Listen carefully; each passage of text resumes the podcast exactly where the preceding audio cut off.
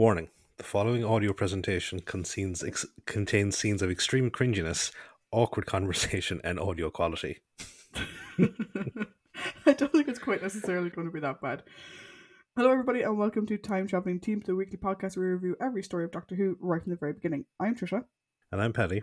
and this week for our rambling, we have something a little bit different, but kind of the same if you listen to Monday's episode. And I was realized I've now stolen an opening line from someone's YouTube video. Whatever. hmm be. It's Pyramids of Mars again. Yes, yes, it is. but a little bit different. So when we did our episode on was it Zygons? Yes. We mentioned that pyramids was coming up. hmm And how when we were preparing for this podcast, one of the trial stories that we did, or the trial story that we did was Pyramids of Mars. Where we were checking out the format, seeing if we liked it or whatever, and sending it around to a few people to get some feedback. And we kind of put out the request of, hey, do you want to hear what the original recording was when me and Paddy had no clue what we were doing? Mhm. And Paddy, what answer did we get? Uh, it was a resounding yes. Yeah. Yeah.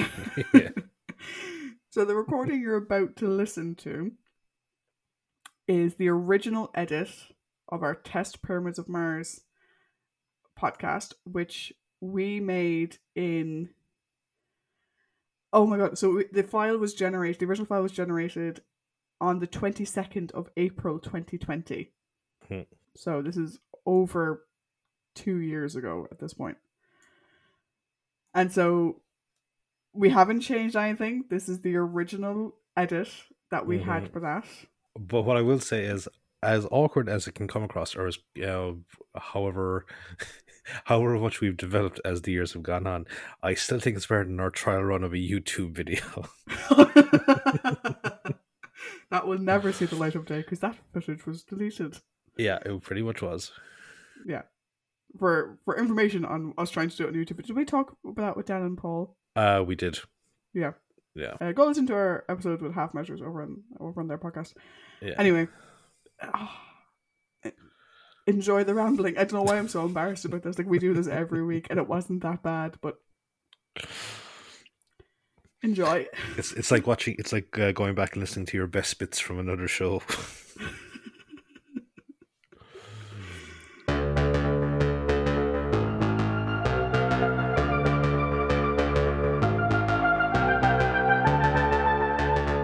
Hi, guys. Welcome to Time Traveling Team, the weekly podcast where we review every story of Doctor Who right from the very beginning. I'm Paddy. And I'm Trisha.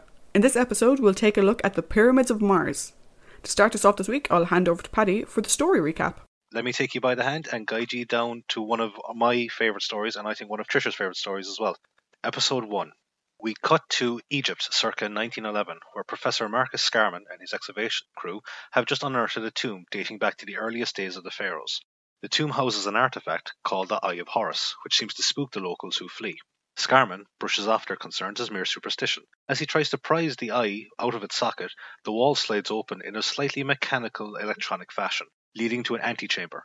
Scarman enters and is immediately struck down by a flash of green light. Cut back to the TARDIS, circling the void. The Doctor looks uncharacteristically morose as Sarah Jane comes out of the TARDIS wardrobe wearing an outfit once belonged to Victoria, who travelled with the Doctor during his second incarnation. It appears that he is homesick, or at least sick of the current status quo of working for a unit. Suddenly, the TARDIS is struck, and Sarah sees an apparition of a beast head, not unlike the kind seen on Egyptian gods. The Doctor is initially skeptical, but theorizes that something with significant mental strength could project into the TARDIS mid flight. The Doctor suddenly announces that they have landed and, upon exiting the TARDIS, find themselves in a storage room filled with Egyptian artifacts. The Doctor states it is actually unit headquarters, but at the wrong point in time. Suddenly, sinister organ music plays, and we cut to a well dressed Egyptian man playing the organ. He is interrupted, much to his frustration, by a friend of the Professor's who goes by the name of Dr. Warlock, who demands to know what is going on and why has he barred both himself and the Professor's brother, Lawrence, from the house. The TARDIS crew are discovered by the housekeeper, who assumes that they are with Warlock and warns them about the Egyptian. He indicates that there is something sinister happening in the house. They leave, and as the housekeeper watches them walk out the door, a sarcophagus in the room slowly opens. As Warlock and the Egyptian, who was named Ibrahim Amin, argue, a scream is heard and they discover the housekeeper dead. The Egyptian pulls a gun after declaring his faith to the old gods, but he is stopped by the doctor, who flees with the wounded Warlock and Sarah. He then opens the sarcophagus to re- reveal a well maintained mummy, which he activates with a ring device. The doctor sends Sarah on ahead to scout. She sees a mummy, and a double game of cat and mouse begins as she tries to avoid it, and the doctor and Warlock avoids Ibrahim. Suddenly, the Egyptian and the mummy are summoned back by more sinister organ music. Sarah arrives with help in the aid of Lawrence Scarman, the professor's brother, and they make their way back to his cottage. Back in the house, the Egyptian begins to pray to a glowing sarcophagus. Lawrence Scarman wants to call the police, but the doctor halts him, informing us that something is interfering in the time stream. The doctor notices a rudimentary Marconi device created by Lawrence. He then notices that it is receiving a message from Mars, which reads, Beware Sutekh. The doctor announces that Sutekh is the basis for the Egyptian god Set and informs the others that Sutekh is one of the greatest dangers to the galaxy. Back in the house, it appears the music is actually a tonal lock that opens a gateway to another dimension. The doctor and co arrive at the house in time to see a figure appear from the gateway. Declaring itself to be the one true servant of Sutekh, it kills the Egyptian. End of part 1. Reprise for episode 2. The figure reveals itself to actually be Professor Marcus Scarman. It orders the assembled mummies to begin building a relay using ancient canopic jars. Meanwhile, the Doctor informs his companions that Sutekh is actually a member of an ancient alien race known as the Osirans. He was imprisoned by the other Osirans after he destroyed their home planet and went on a wave of destruction across the galaxy. The Doctor announces that the sarcophagus is actually a time space tunnel, which immediately tries to put him into it. He narrowly manages to escape, though. Cut to the outside, where a poacher discovers one of the mummies. He attempts to flee, but is stopped by an invisible barrier. Cut to the cottage where Professor Scarman encounters the wounded Warlock. He demands to know where is the other Scarman. Dr. Warlock, confused by his friend's behavior, informs him that he is with the doctor. Scarman, upon hearing this, orders a mummy to kill Warlock. Back to the doctor and Sarah and their new companion Lawrence, the doctor comes to and thinks that he can stop Sutekh, but only if he knows exactly where he is. He asks Lawrence where the professor was digging. He says that if he knows exactly where Sutekh is, he could emit a jamming signal that would break Sutekh's mental hold over the area. But firstly, he will need to get the ring device that uh, Ibrahim had. Scarman and the mummies return to the house, followed by the poacher, and he orders them to search the house for the doctor and his companions. The poacher uses an opportunity to eliminate Scarman, but the bullets from his rifle seem to have no effect, and Scarman sends more mummies to hunt him down. Meanwhile, the doctor and his companions find the Egyptian's body and more alien equipment. The doctor realizes with horror that these are components to build an Osiric ballistic missile, and that Sutekh aims to escape from his temporal stasis prison by destroying the source of the signal. They escape to the TARDIS just as Scarman and the mummies, now re- who are now revealed to be robots, enter searching for them. Sarah urges the doctor to return to the future, but the doctor says that they can't because of the wibbly wobbly nature of time. He brings them forward to show exactly what awaits them in a world where they don't stop to stop Sutekh. Back in the house, Sutekh demands that the rocket be built without delay, and all others that are interfering with this process must be destroyed. Back in Scarman's cottage, the TARDIS crew discover the body of Warlock, and the Doctor urges Lawrence to stop thinking of the Professor as his brother, as he is no longer human and now just a conduit for Sutekh's power. Sarah asks why the Osirans didn't kill Sutekh, and he advises them that their laws forbade it. He further reveals that the rocket is aimed at the signal station coming from Mars, which is the source of the power for Sutekh's prison. Lawrence overhears the doctor state that destroying Sutekh's signal will cause the robots and Marcus Scarman to cease functioning, but before he can respond, they hear the death scream outside the poacher. Lawrence goes outside to try and stop Sarah from activating the jamming signal, but it's too late as the mummies enter the lodge. They overpower the doctor and Lawrence, and it appears that all hope is lost for Sarah. End of episode 2. Reprise for episode 3. The jamming signal explodes, providing Sarah with a chance to escape. The doctor informs her to use the ring device to command the mummies to leave. The doctor then reprimands Lawrence for his interference and once again highlights the, the importance of stopping Sutekh and forgetting any attempt to save his brother, as Marcus is now just an animated human cadaver. Back at the house, we get our first proper look at Sutekh, who urgently commands the professor to construct the missile without delay, as it appears there is actually a limited window in time in which he can be freed from his prison. He is frozen in place upon the dais in the antechamber that Marcus first encountered him. The doctor notices a diode on the back of one of the damaged mummies and states they are actually drawing their power from a cytronic particle accelerator, most likely in Sutekh's tomb. He states that he could attempt to use the time space tunnel to go back to the tomb and destroy it and deprive Sutekh of his servants. Lawrence, however, asks would it not be easier to destroy the missile itself with some gelignite charges that he knows that the poacher used to keep in his hut. The doctor orders Lawrence to remain and disassemble the mummy while he and Sarah go to the poacher's hut. They encounter the deflection barrier along the way. They locate the canopic jar which acts as a relay for that section of the barrier. They manage to deactivate it after a few tense moments in which the doctor likens it to repairing a watch with a hammer and chisel. He takes the trigger mechanism with him but it has not escaped the notice of Sutekh, who deduces that the Doctor is actually an extraterrestrial with knowledge comparable of, to his own. Sutekh vows to destroy his enemies as well as everything else in his path, declaring himself to be an enemy of all life. Approaching the hut, we get a more explanation in relation to Sutekh. The Doctor informs him that no power in the galaxy can compete him, and it took over 700 Osirans led by Horus to merely imprison Sutekh.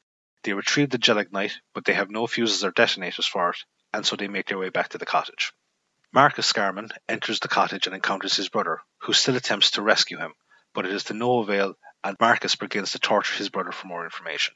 The doctor and Sarah return to find him dead.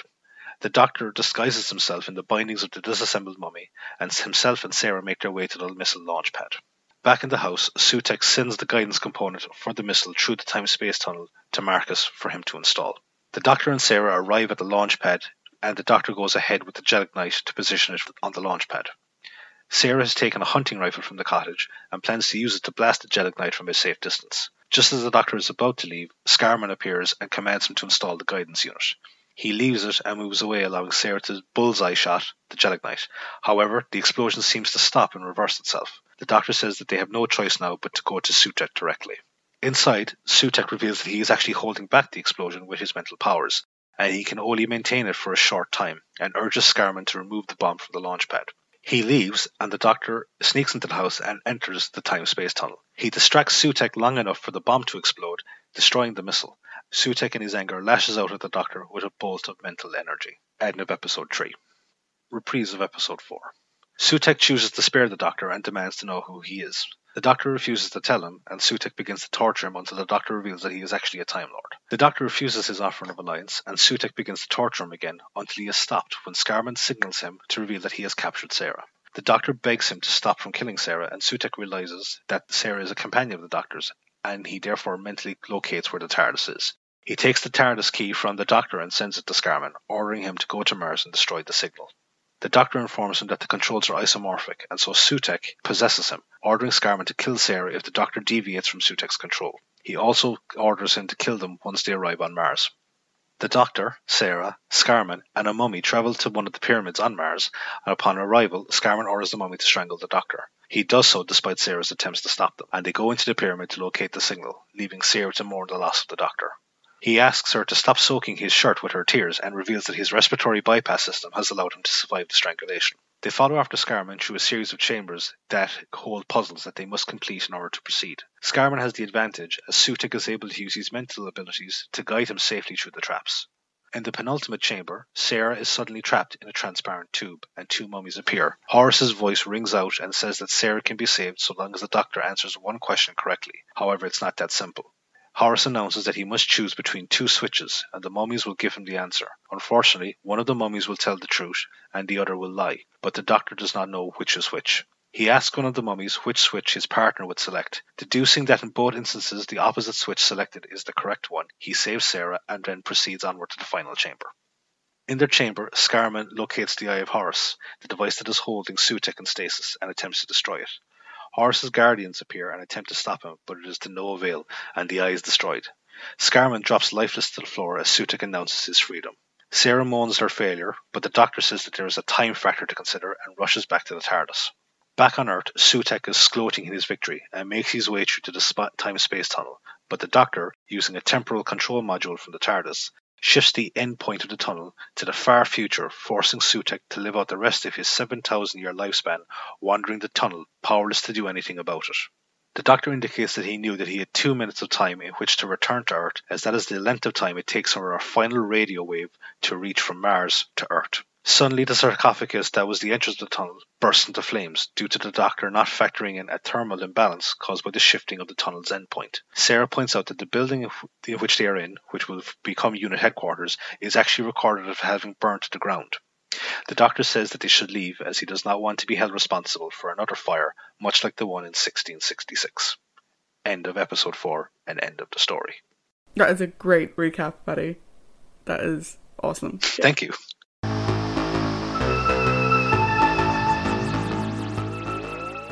Okay, guys, now that that's the episode recapped, what we're going to do is we're going to talk about some trivia and some behind the scenes information. And for that, I'm going to hand you over to Trisha. Thanks, Betty. So, Pyramids of Mars was written by Stephen Holmes, who isn't actually a person. The original story idea was by Lewis Greifer, but he was not available to work on the project at the time, so the script was done by Robert Holmes, who was the script editor, with input from Philip Hinchcliffe, who was the showrunner at the time. The show was directed by Paddy Russell, she was the first female floor manager to work for the BBC and was one of the first two women directors in BBC history. She's also the first woman director to ever direct Doctor Who, and that was with Invasion of the Dinosaurs back in the third Doctor's run. She directed three stories of Doctor Who in total Invasion of the Dinosaurs, Pyramids of Mars, and Horror of Fang Rock. I love Fang Rock, it's so good. it is very good. Michael Sheard, who played Lawrence Scarman, uh, was in six Doctor Who stories in TV and one for Big Finish. He's appeared with the first, second, third, fourth, fifth, seventh, and eighth Doctors, the eighth Doctor being his story with Big Finish. Some of you may recognise him. Michael Sheard was in Empire Strikes Back, where he played the short lived Admiral Ozzel. This four part story aired from 25th of October to the 15th of November 1975 Though with Sarah saying that she's from 1980, it is one of the stories that contributes to the unit dating controversy problem that comes up in later episodes, because it establishes that the Brigadier and Benton, who are from Sarah's time, actually left unit before 1979. How can this be possible if Sarah is meant to be from 1980? This is something that I'm sure we'll come back to several times over as we review the episodes. Yeah, there's going to be a lot of datal confusion and I'm pretty sure we're going to need one of those like wireframe charts to map everything out. the joys of wibbly wobbly timey wimey nonsense. Pretty much. the mask that they chose for the Sutekh head mask, that being the somewhat jackal looking one, not the one that he wears in the chair. The reason why they chose that one is because it was the one that made Elizabeth Sladen gasp. Paddy Russell had brought her down to the studio and had showed her a variety of masks, and that was the one that elicited a response from Elizabeth Sladen. So that's the one that they went with. It it almost seems to be kind of like a trope in sci-fi that in order to get like an actual good reaction out of the actor, you need to scare the shit out of them with the prop. I think it helps. Um, you know, it really helps if it's creepy enough. And there was a big potential for this to get silly. So I think getting her input at the beginning was really important to help prevent that. The house that was used for the priory was actually owned by Mick Jagger, though apparently he never lived in it or used it for anything, and the place was a bit of a mess when they got there. In the scene where Sutekh is finally able to leave his chair, you can see a hand of a set assistant tucking back behind the chair. This is one of those things where at the time no one bothered to fix it because this was going out on TV, no one was recording on VHS, DVD, Blu ray, those were things no one could imagine happening. But when you look at it now, you know it's coming and it's always good for a giggle. It makes me laugh every time without fail. Literally holding up the backgrounds to stop them from falling over. And you could just see it kind of swaying in the breeze, that type of thing. So I think it's part of the charm of Classic Who. Oh, definitely. Definitely. In the novelization, there's actually more information given about Sutekh and the history of the Osirans. The entire prologue is dedicated to giving a history of the Osirans and how they imprisoned Sutekh in the first place. And in the epilogue, we actually see Sarah, once she's returned to Earth, looking into the history of the Priory and trying to figure out what they used as an explanation for it burning down. Inadvertently, they ended up using the Gelignite as an explanation and the death of the poacher. In the audiobook, and presumably in the target novel itself, though I don't have it to hand, Osirans is pronounced differently. This is funny because it's Tom Baker who did the audiobook, and he pronounced Osirans Osirians with an extra I before the O at the end. Right. I don't know why they pronounced it differently, but that is the way that they did it. I, think it's like one of those things like when you're transferring stuff over, like so you do like an audio version of a book or like a TV series or something like that, but years down the line, stuff will always change, and I would. I, plus, you could always just put it down to misprints and just Tom being such a dedicated actor that he just reads what's in front of him. Yeah, that's true. And maybe Terrance Dicks, who did the novelization, just typed it wrong repeatedly. Possibly. Also, there's one uh, trivia note that I think you might have missed out on, and that's actually the guy that plays Marcus Scarman, Bernard Archard. He actually appeared in a second Doctor episode. Uh, it's actually the first one with uh, Peter uh, Patrick Troughton, uh, Power of the Daleks. Oh, very good. I did miss out on that. That is really good to know. So we actually get to see his animated form now with the uh, animated release of Power.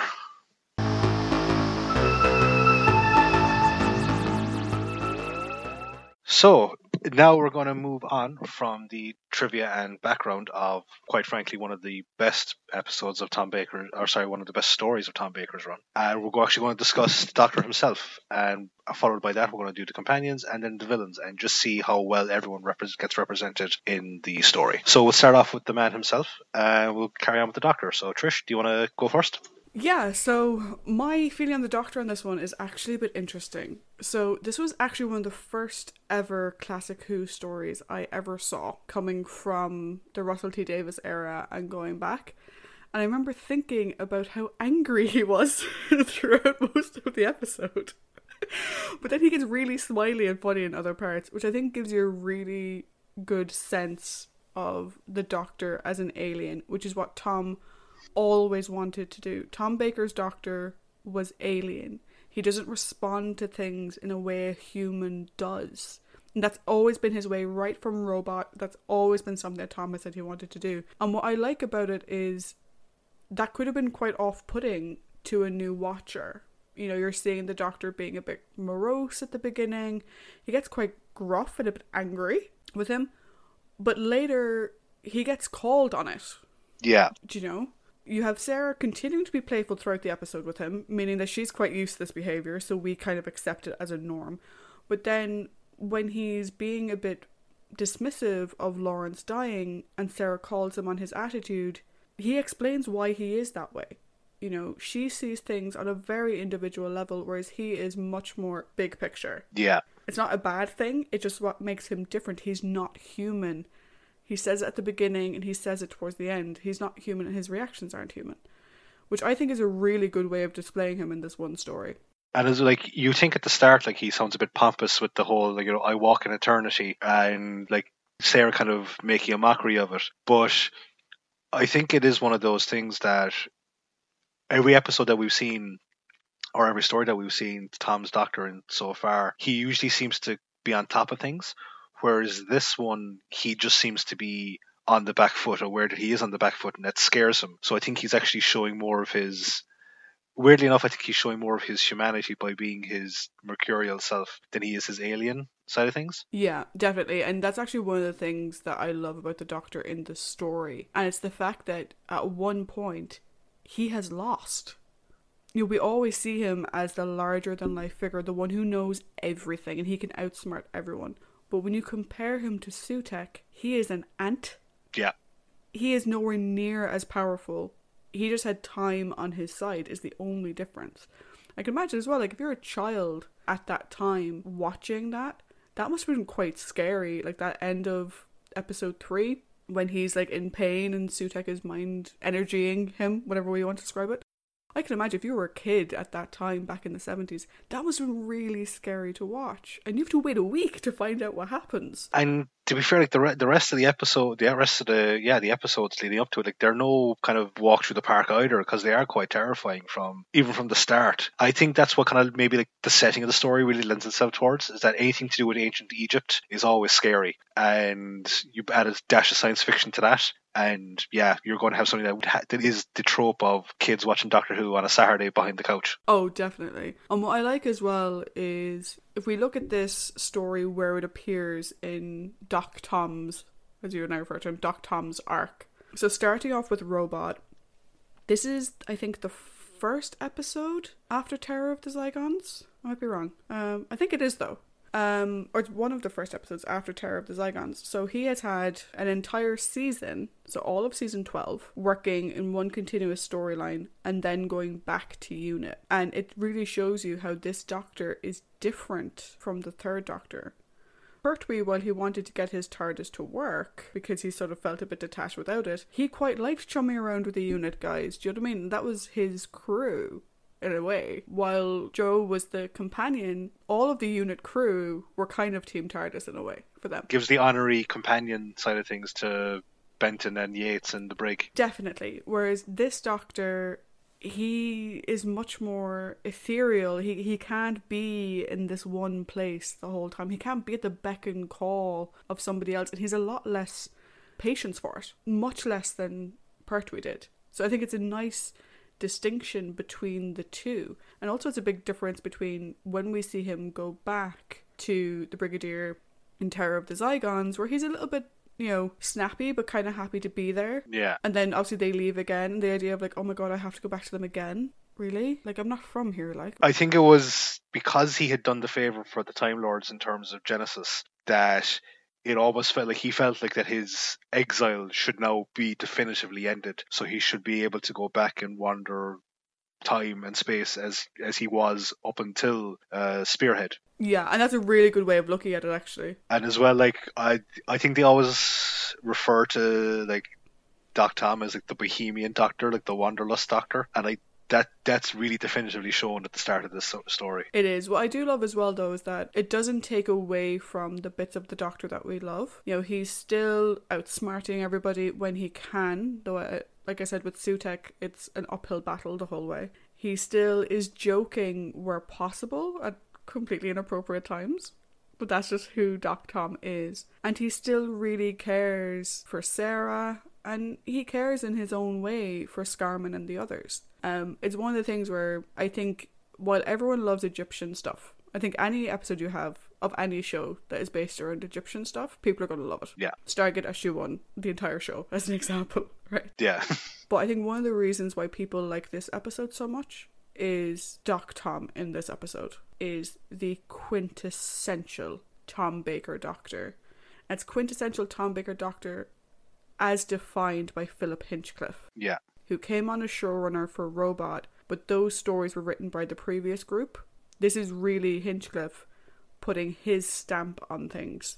This is the first season that he ran from the beginning by himself, and this was his doctor, which I think really shines well. And as well, just to kind of like reflect a small bit of trivia on that, that when they did Doctor Who at 40, back when just before it came back with uh, Chris, this was the story that they showed on UK TV Gold to represent Doc Tom and just before the 50th as well with the Doctors Revisited, this was the one that Moffat chose for the showcase for the Fourth Doctor as well. Yeah, a lot of people see this as his strongest story, which I think is a really good way of showcasing. If you're someone who's new to the show, you've never seen the classic stories, you're not really sure, this gives so much of what we love in later iterations of the Doctor. It really all comes back to this in a big way. Genesis as well, which is covered separately, but I think this is a really strong episode if you're not sure you'll like it just give a you know small skip of the wobbly hand on the chair. Uh, i'd actually argue against it. I'd say keep the wobbly hand because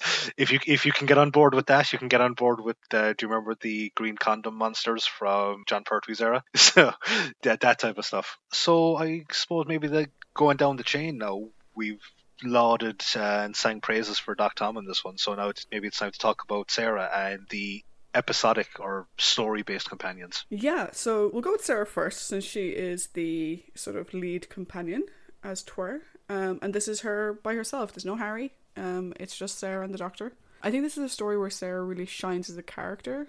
We get to see her playful side at the beginning, like when he's being all morose and she's there, like with the I don't know if it's a shawl or whatever, like wrapped it around her head. Um, a pose which comes back to her in a later story, um, which I quite like. But throughout the episode, she plays against the doctor's flickering mood very well. This isn't someone who's startled by him. It's okay, why are you being so morose today? Okay, fine, whatever. Do you know what I mean? Like, you know, stopping your grump.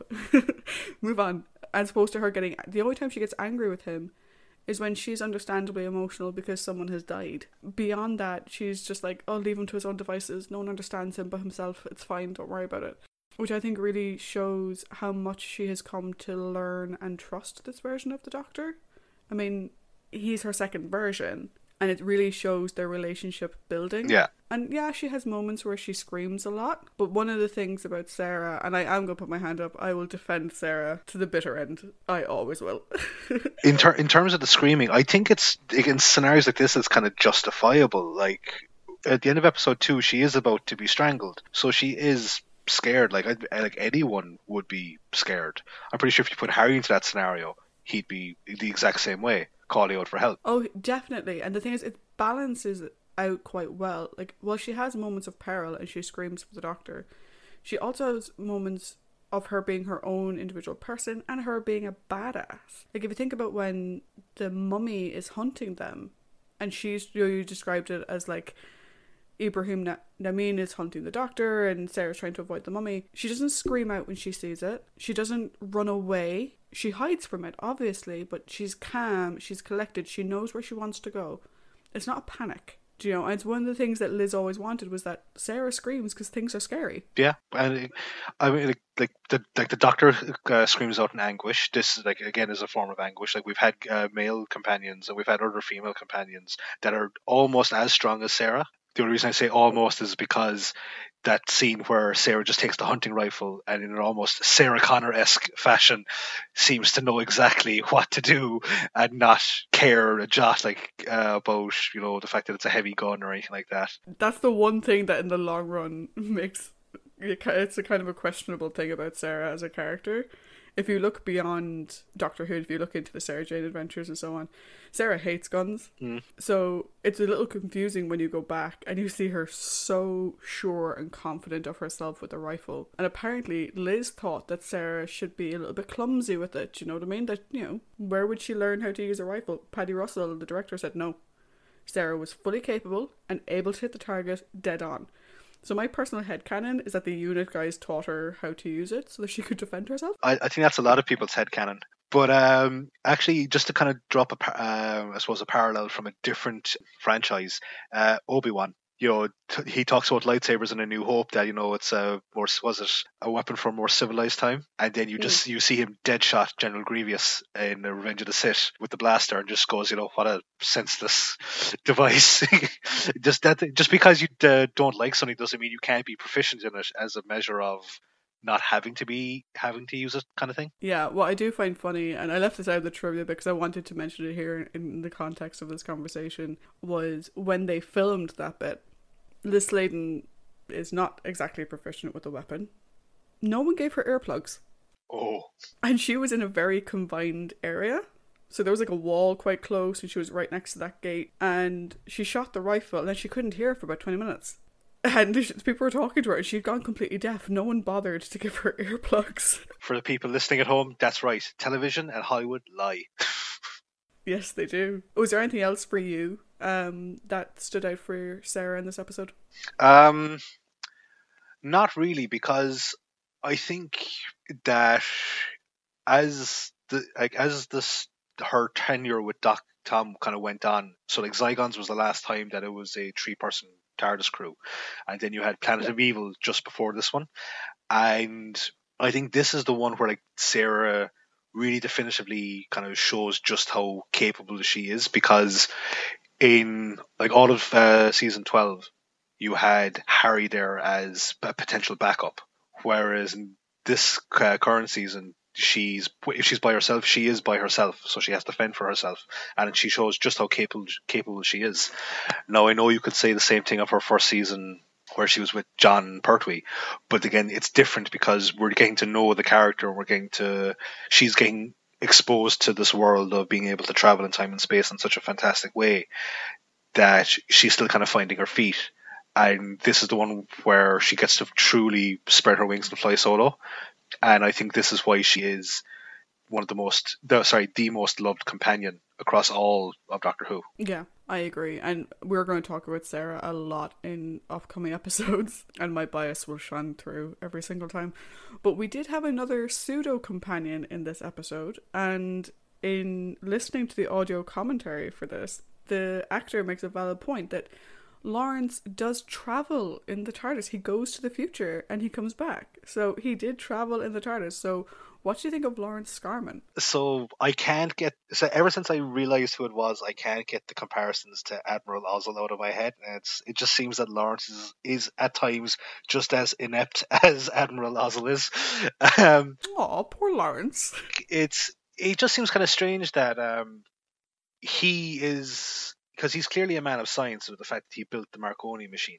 And he was receiving like he was built to the extent that it could actually receive a signal from Mars, and he doesn't really seem to take too much of a step back when he goes into the TARDIS because he's as you said he's read H.G. Wells, and he can accept he can almost take that like readily, but when he's told but then again I suppose it's the familial thing, but when he's told by the doctor definitively that his brother is dead, and you can even see from like the the corpse makeup that's put on Marcus that yeah, there's something not quite right here. I don't know. I, I I suppose it's true to the character that he would still try and reach out to his brother's better uh, better side or his good side, despite the fact that he, as a man of science, he should know that he is technically just uh, an automaton at this point. Yeah, I think, you know, him being a man of science is really interesting. And I always love when we see human innovation being used. You know, it was his machine that was originally going to be the the thing that helped stop Sutekh's um, escape.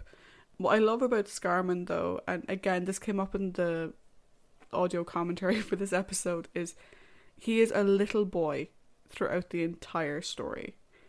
He's keen and eager to show his invention to someone who understands it, and you kind of get the feeling like he lives in the lodge and his brother lives in the big house. Yeah, So you kind of get the sense that he's maybe the eccentric one of the two. Do you know? And he's kind of a bit off to the side. That he's always inventing things, but he's just so eager to show them. And when he, when the doctor shows that he knows what it is, he gets so excited that someone actually appreciates it. He's a little bit rash in his decisions, Mhm. Like you said, which does result in the destruction of the equipment and the doctor needing to find another solution. And that leads him to being quite upset and disappointed when the doctor leaves him out later on because he no longer trusts him. And when you see him sat in that chair and the doctor and Sarah are leaving, and he's like, You don't trust me, do you? And he just looks like this lost little boy, and you just want to give him a hug.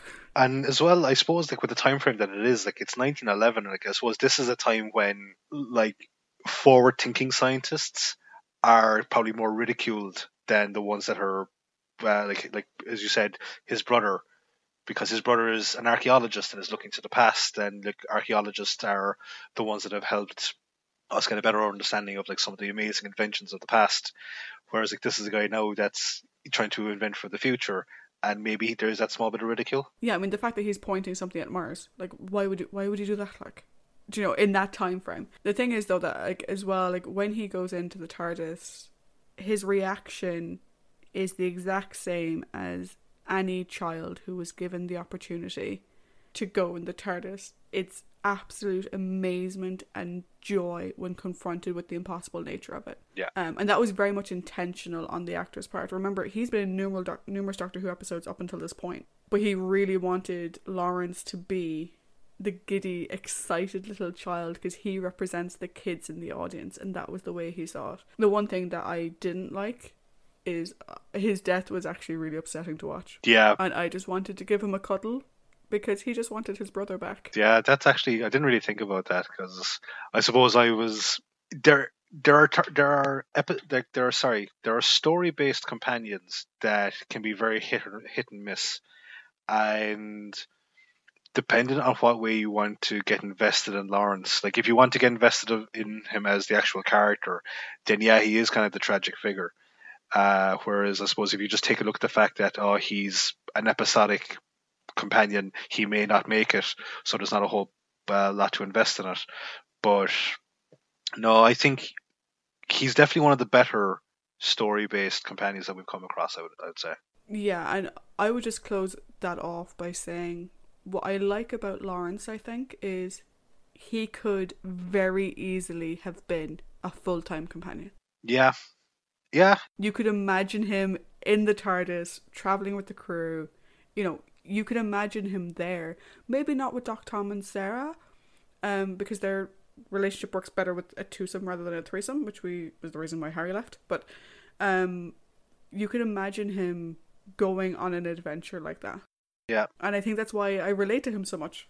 Maybe uh, uh, Jon's Doctor because you know the fantastic gadgets and the almost James Bond esque types thing. So maybe like Lawrence would definitely thrive in that sort of a environment. Yeah, or even if you, ima- I sort of have this image of him with Patrick Troughton and Jamie. Do you know? Mm. Um, you know, I obviously, you know, they had the other intelligent person at the time, but like, you know, sort of if you imagine Troughton somewhere in the middle, and you've got Jamie to one side, and you've got Lawrence to the other. Um, I, I think would work quite well as well. Like a weird historical angel and devil type thing. Yeah, or uh, Doctor Who's version of Worf and Data. Because you know, sorry, that's the that's the thing. I will state that now is that it's not the Worf effect; it's the Jamie McCrimmon effect. that is very true. Jamie got there first. And I suppose actually that's a nice segue into the people that cause or are based on the scale of the Worf and Jamie McCrimmon effect, the villains. So um, so we start off with uh, tier one villain, Ibrahim. Yeah, so Ibrahim Namin. I don't have a lot on him to be honest, because he was in one episode. I put Um, I put down walking cliche. He is a bit of a walking cliche, and he's a bit of a stereotype that I don't know if it would fly if it was tried to be created today. I, I don't know if people would I don't know if people would risk it because he comes across as such a stereotype. I don't think there's anything overly negative in the stereotype. Sorry to cut across. I think it just maybe depends on if you have like a counterbalance. Like if you say, for example, like, you you had the the mummy back in the, the late nineties, and you did have an almost Ibrahim like figure, but he turned out that he was on the side of good. So you can still portray him as a bit of a cliche, but it, so long as the twist is good, I think people will understand that. Yeah, and the one thing that I found interesting, I thought it when I first watched it, and again I went through the novelization as well, is Ibrahim was a true believer in the Osirans. In the show, it kind of comes across that he's a true believer in Sutekh specifically, but in the novelization, it's established that he's part of a religious sect that has worshipped the Osirans for like thousands of years. You know, they were put in place by Horus when Sutekh was first captured. And you get that from the beginning. He's not possessed like Marcus is. Oh no, definitely. Um, even with the fact that he seems to use the ring device, which is clearly an electronic device, that does kind of speak to the true believer. Yeah, our entire culture and mythology is based on the fact that aliens in, um, inspired us. Yeah. I do wonder though if and, and this is partially tinged by the novelization, which I, know isn't really the point of this discussion, but um in the novelization he's a priest of the Osirans. And I wonder if while he's a true believer in the Osirans, if Sutekh didn't use that for his own machinations. Do you know? When one of your gods tells you to do something, you may not understand that he wasn't the good one. Well, see, that's the thing because I'm not I'm not quite sure about that because the Doctor makes the comparison that Set seems to be based off Sutekh, and in most Egyptian mythology, Set is always like the devil, for lack of a better thing. So I would say that anyone that would lend himself towards working for Sutekh would know off the bat that he's probably up to no good. Okay, yeah, no, I, I can see that. I can see that. I suppose that leads us on to our next level of villain. You and I may see this differently in terms of what comes next, but I did the mummies themselves next. No, I, I, I, I um, hadn't really considered them, but I suppose the fact that they are a presence and quite an intimidating presence as well at points. At points, which I think is the important part. So I always felt when I first watched this, they had a very interesting design. I do wonder who decided that, obviously, these men going around in mummy outfits, that unless they strangled you with their hands, which looks a bit silly, and the fight between them and those who serve Horus was a bit ridiculous. Yeah. Um, but it's death by Lara Croft boob hug. I kind of viewed it. ha- what's with the Lara Croft boobs? Um, I kind of viewed it more as like a crushing type thing as opposed to death by snoo snoo. But uh, like if you if you want to put really, it's like mo- uh, you want to put a, a less humorous spin on it. It's almost like an internal decapitation. But yeah, uh, I suppose the fact that it's really weird, classic kitschy Doctor Who. Yeah, it's Lara Croft boobs. Yeah, it's just it. The thing and the thing is, they do have scary moments as well. Because even though they look a bit silly, and like two of them hugging with someone's neck trapped in between them, looks a bit interesting. They do have that. It's a very classic Who villain trope. Um, it's also a very sort of classic horror trope, which is what Philip Hinchcliffe is a huge fan of. Um, which is the fact that it doesn't matter how fast you run, Yeah. they are going very slowly, but they are always right behind you. Which is obviously because which is obviously because the actors can't see, and so they have to walk very slowly.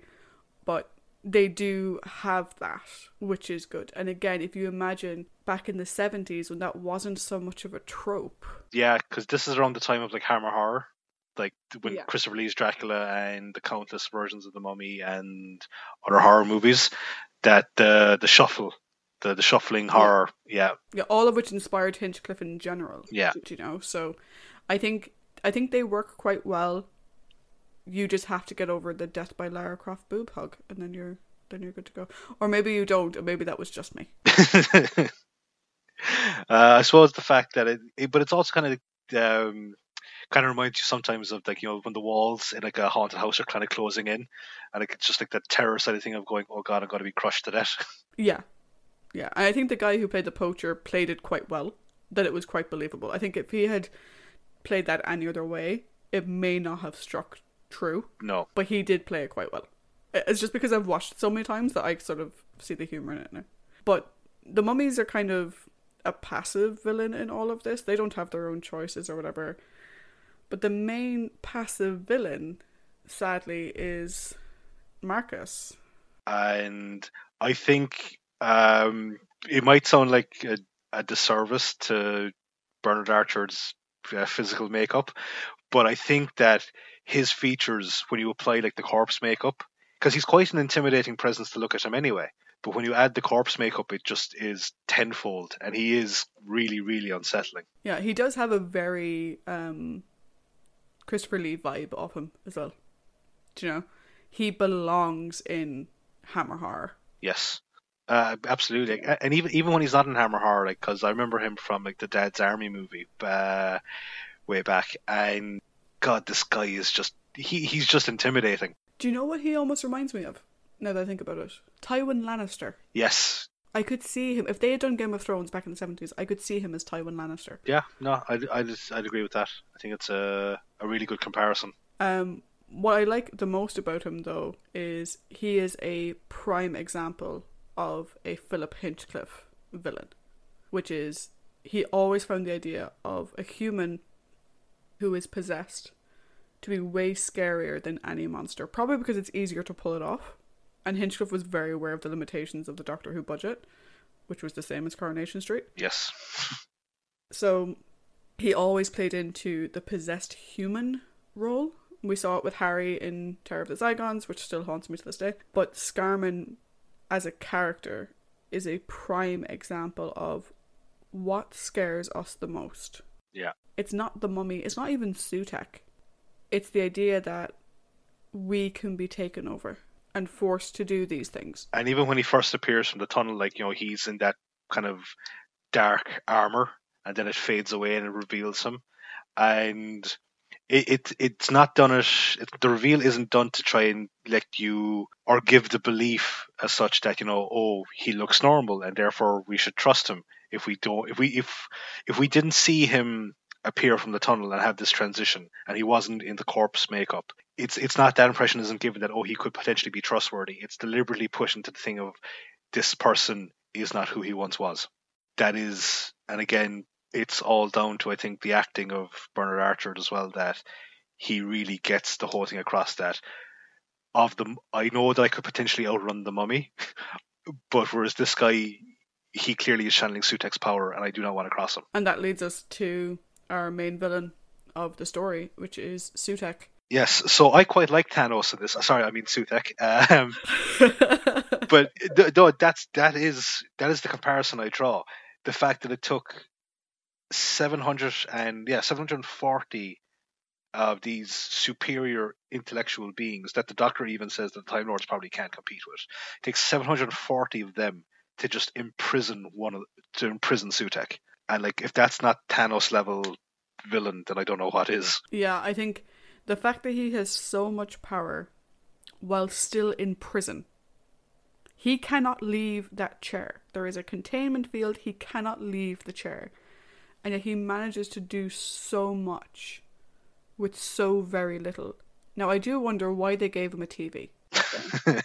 But, you know, the fact that he has so much mental power, and any villain that can mentally overwhelm the doctor is always going to put you on edge. Mm.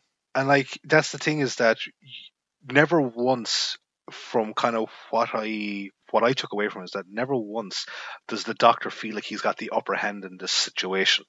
Every, every everything is I have a plan. Damn it, that plan didn't work. Back to the drawing board. It's nothing can be nothing can be salvaged from the initial failed plan. Everything has to be something new, and that again, it's like with the with the Daleks, the Doctor usually has like four or five avenues in which he can go at the Daleks from, or with um, like the Cybermen are the exact same. Whereas this, it was a case of he has to be stopped, or else bad things will happen, and even then, I don't know if I can stop him. Yeah, and again, you know, Sutekh shows himself as a character who's, you know, willing to use other people. Do You know, this is at least the second episode. I'd maybe have to go back and double check where someone threatens Sarah and Doc Tom caves. I'd say Davros probably did it. Davros did, I know Davros did it.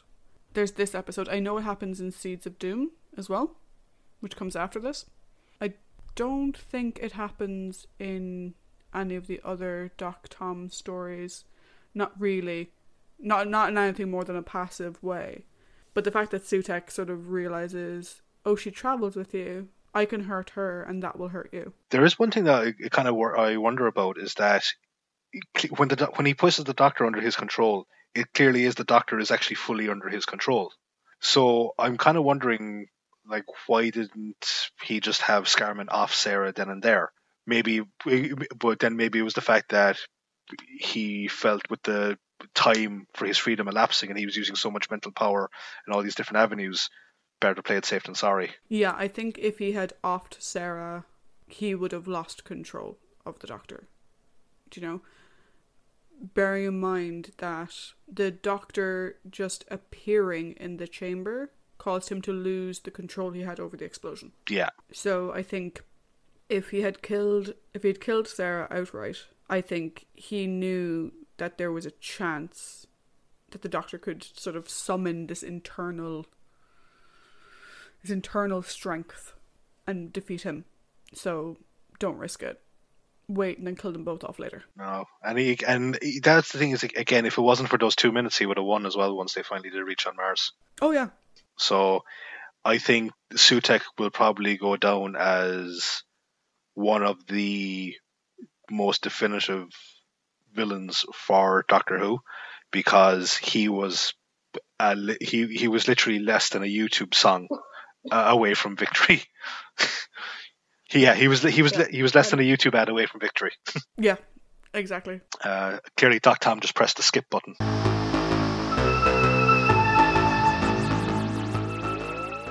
Great, so that was a look at the Doctor, the companions, and the villains of Pyramids of Mars. Now it's time to take a look back and see what do we think of the story as a whole. So, Paddy, I'm going to put it to you. What was your overall impression of Pyramids of Mars? So I might be slightly biased in my review of it because this story covers a lot of my own personal likes in terms of science fiction and in terms of just general media. So for me, this is a five out of five because it actually marries uh, horror, uh, Egyptian mythology, uh, a seriously all-powerful villain that the hero struggles against, and great character interaction between the Doctor and Sarah. Some really memorable visual moments and some decent characters as well. Uh, so yeah, for me, it's a perfect scoring. For me, I think th- this is an awesome story. It's certainly in my top stories of all time. It's not the top for me. There's another one that holds that position, but it is certainly up there with the top stories of all time. I think it holds up very well today. I think it acts as a very good entry point for new viewers. I mean, there's a reason why this story is repeatedly ranked as the best of the Tom Baker era or, you know, a fan favorite from Classic Who. You mentioned earlier, you know, when UK TV Gold was doing the was it the 40th anniversary or whichever, this was the story that was picked Yeah. For Doc Tom, and it was picked for a very specific reason. It is very, very good. I'm hesitant to give anything a perfect score just because I think there's always room for improvement. I think the only reason why I'm docking any bit of points from this story is purely from a production standpoint. I think there are things they could have done with the production that would have been a bit smoother had they taken maybe a bit more time, which with Classic Who was always a problem. Like they only had four days filming on location and about you know, the same amount of time in studio. While the mummies were interesting, I think they could have been a little bit more fleshed out and their fighting sort of drew me out. Do you know? Just random, very slow movement of arms isn't the most intimidating thing in the world. And of course, there's the tiny flub of the of the, the, the guy's hand on the chair, which is tiny. But if I if I'm being honest, I wouldn't give it a perfect five out of five. I am going to give it a very healthy 4.7, though. Which may seem to be nitpicking, but like I said, I'm hesitant to give anything a perfect score because I think there's always room for improvement in everything. I suppose, like, just to kind of counteract that, uh, the reason that I've kind of given it the perfect as well is that I kind of, I kind of quite uh, enjoyed the, the tacky, I won't say tacky, but like the really stiff movements of the mummies, and you know, it's pretty much almost like Rock'em Sock'em robots when they take on the Horus Guardians. But uh, I suppose like when you go back to the Hammer horror stuff, a lot of it is the more creepy strangulation things as opposed to big huge fighting. And I just I kind of like like like that tacky, silly seventies and eighties Hammer horror style. Yeah, and like, and that's why we have this conversation. Jo, you and I aren't going to agree all the time. Yeah. I think one of the reasons as well, and this may be a slight bias on my part, and maybe as we do more episode reviews, I might change this, is the way I watch these episodes. So, I watch each episode two or three times, once the whole way through, just as you know, watching the episode. And maybe I should give my score after that point. That might be better going forward. But the second time I watch it through, I watch it with the audio commentary turned on. So I hear the people who were in it criticize it and the things they wish they could have done better and the things they had planned to do better. So knowing what they could have done but didn't because of timing or budget restrictions or whatever that's kind of where the points get docked a little bit. And maybe I shouldn't do that and maybe going forward I'll change that, but that's sort of where that comes from is it's not the fact that I think it should be better, it's that I know it could have been. Like uh, that's that's fair for anything like because you know okay, as a kind of, uh, I suppose, a parallel to that is like, you know, I'm a big wrestling fan. And when I see like a match that I really, really enjoy, and then years later I see the two people in it talk about the setup and the decision making, and it, it does kind of lose a small bit of that in the moment feel. And I suppose it's only natural that the more you take on, the more you'll change your assessment of it than what your initial in the moment one of it was. But um, yeah, no, going forward, like if you want, you can always like you can change your style or whatever the case may be. Yeah.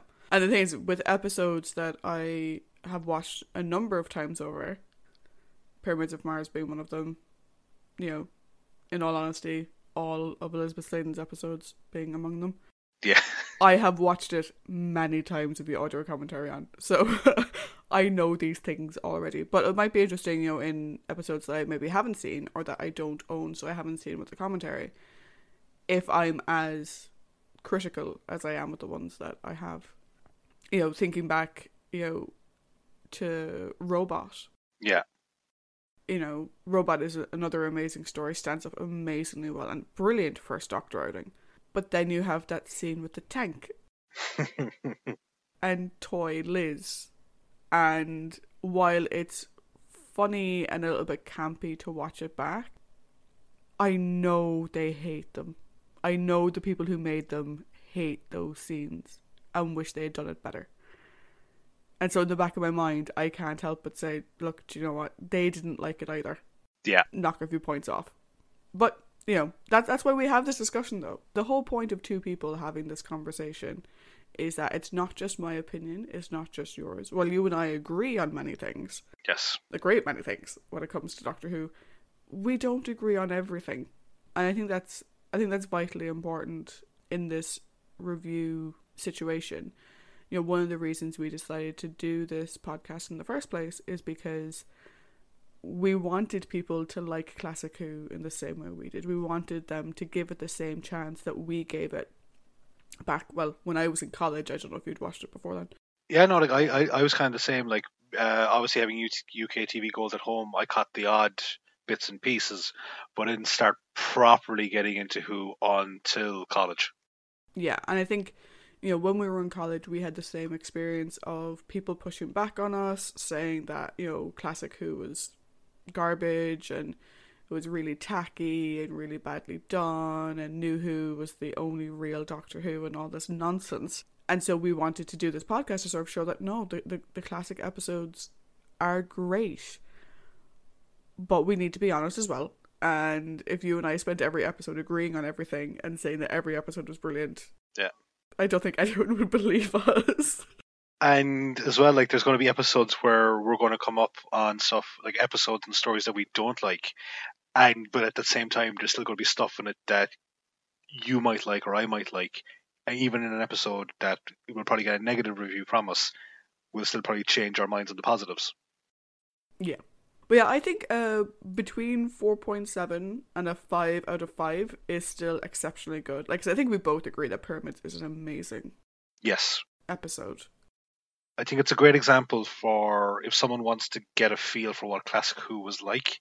I think it's a really good example that you can actually give them without having that. It's a story that doesn't involve Daleks or Cybermen or any of the major recurring villains, recurring themes, and it introduces a a good one-off villain, and yeah, like it just has a really good character moments from Tom Baker and from Elisabeth Sladen, and a really good supporting cast as well.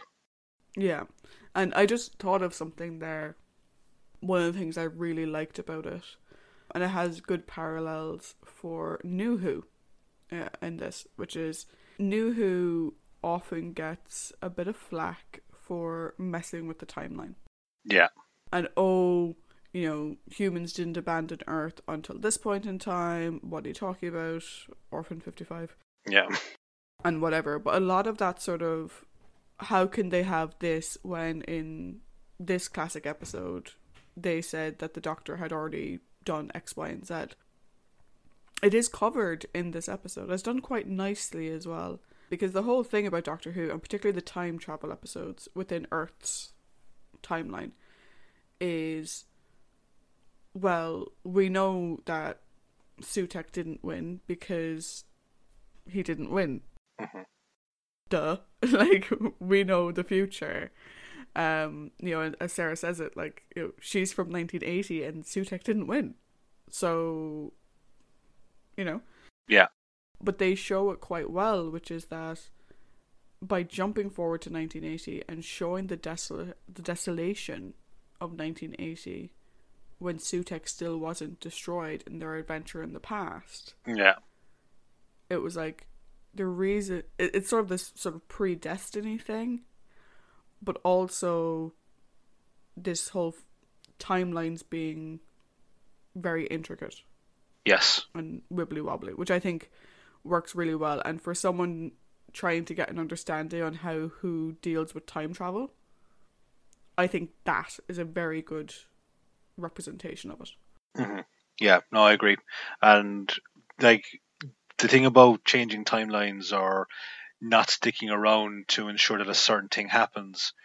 Uh, I, I think it's always been there, even from like the Hartnell days. But this is a really good, again, as you say, a really good example of it being shown that oh yeah, just because you're from a time where something didn't come to rise doesn't mean that it can't come to rise. Yeah, which I think is very very good. Yeah. So with that, those are my final thoughts. Paddy, any additional thoughts to add before we wrap this up? Not really. Again, I think this is a great example of just a really engaging story, really good characters, really good villain, and I think that this is.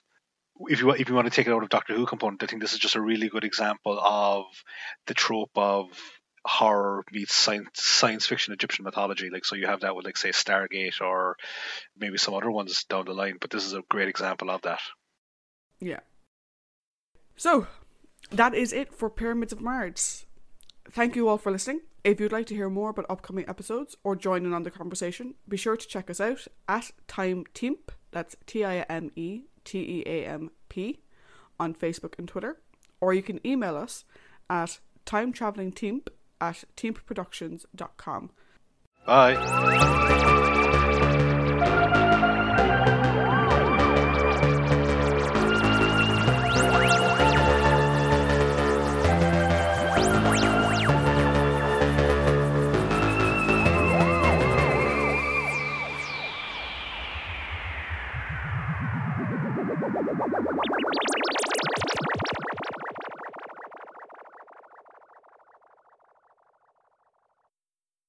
Well, you have made it through the other side of the very first time traveling team recording. Congratulations. Unfortunately, we have no more cookies or milk to give as rewards. you have our undying, undying appreciation. Yes. Next week, we're back to our normally scheduled format hmm with the Android invasion. I almost forgot the name of the episode. Uh, so yeah, I will be back to our normal markings out of five to see exactly if this current season can keep on the hot streak it is on at the moment. Indeed, we will. Until then, guys, have a good time. Bye.